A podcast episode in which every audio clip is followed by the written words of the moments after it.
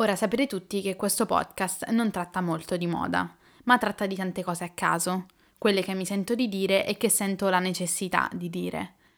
Unico comune denominatore, muovermi e muovervi.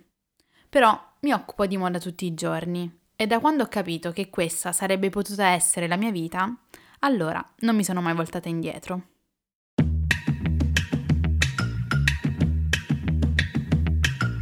Questo è UFF, Ultrafragola Fanzine, un podcast per chi pensa troppo e ama complicarsi la vita, in questo mondo incasinato e dolcemente effimero di cui tutti vorremmo essere protagonisti.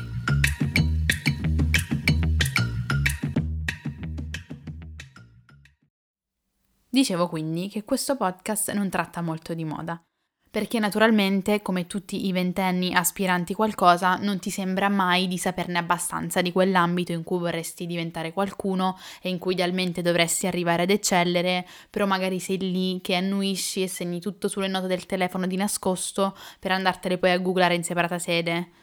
Vi prego, ditemi che non sono l'unica. Poi vabbè, si sa che l'onniscienza è irraggiungibile e a qualcosa di simile si confida ci si arriverà pian piano perché tanto appunto abbiamo vent'anni e la strada è lunga. Perciò io un piccolo spazio per parlare anche di moda me lo sono voluto ritagliare, perché comunque è la mia tematica preferita al mondo, nonostante i complessi e il timore referenziale. Questo piccolo spazio si chiama Moda Oggi e lo state abitando anche voi in questo momento insieme a me.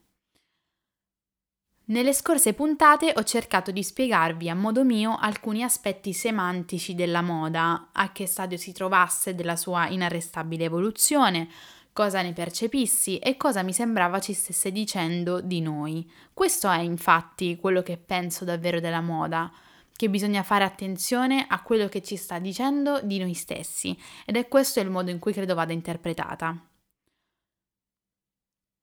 È difficile poi per me parlare di moda non solo perché ho paura di non sapere, ma anche perché ho un modo di viverla molto intimo, che può essere un grande svantaggio se bisogna raccontare le cose in una maniera lucida, inquadrare un contesto, imbastire una critica. È anche per questo che la mia vocazione risiede nel design della moda, e infatti forse non sarei molto in grado di fare la giornalista di moda, per esempio. A volte invece credo che sentire ad una certa profondità possa essere un asso nella manica, anche se parliamo di moda e non di storie d'amore, anche se ovviamente anche questa è a tutti gli effetti una storia d'amore. Quindi quello che volevo dirvi oggi, umilmente, è un po' la mia sulla moda, once again, che oggi più che mai va discussa.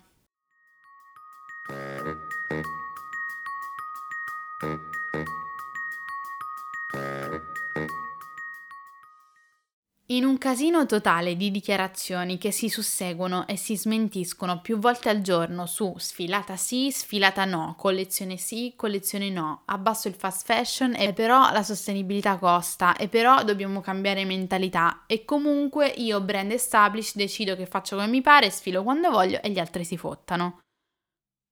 Che dire di fronte a tutto questo? Non so se essere preoccupata per il disagio in cui mi dovrò inserire, si spera fra pochi mesi, o piuttosto essere eccitata da tutto questo crepitio di creatività, tutto questo fervore che si sta creando e si creerà per rimboccarsi le maniche di fronte ad una crisi esorbitante.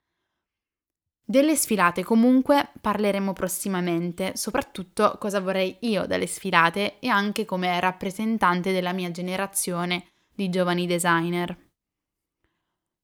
Per tre mesi la moda si è dovuta arrangiare e puntare tutto sulla comunicazione, tra influencer e shooting via Skype. Ora bisogna tornare al prodotto e la cosa è tutt'altro che semplice considerata la difficoltà data dal dover rispettare tutta una serie di norme sanitarie, poi i tempi e poi il budget. E infatti possiamo all'unisono decretare totalmente deprimente l'ultimissima collezione Chanel uscita proprio qualche giorno fa. Penso che l'errore più grande sia pensare di poter continuare a fare la moda che si è sempre fatta stringere i denti, pregare che tutto si aggiusti presto e che le cose tornino alla normalità. Questa non credo sia la giusta mentalità di affrontare quello che stiamo vivendo. E un esempio lampante sono le proteste antirazziali che stanno scuotendo gli Stati Uniti e il resto del pianeta. Cioè il mondo, mi sembra evidente, ha bisogno di uno scossone, eppure la moda, che per quanto sembri così ballerina, la verità è che si è adagiata sugli allori per troppo tempo. Dal canto mio posso dirvi che da quando ho messo davvero piede nel design della moda sono cambiata radicalmente come consumatrice.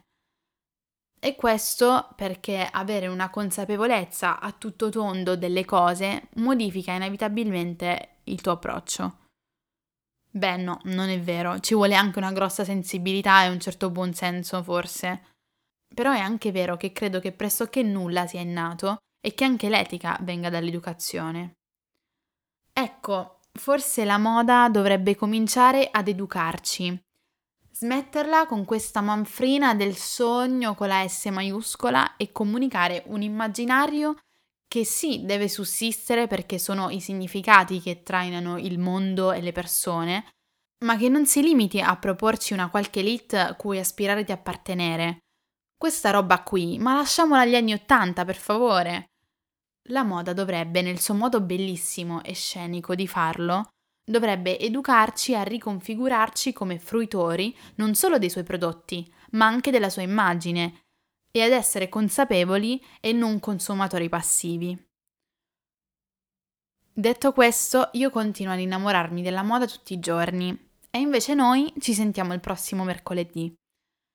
Voi continuate comunque a seguirmi su Instagram, dove mi trovate come ultra-bassofragola. Nella didascalia dell'episodio, come sempre, c'è una descrizione e lì trovate anche i link e anche mm, e anche la mia playlist su Spotify proprio a tema uff. Quindi niente, detto tutto, a presto.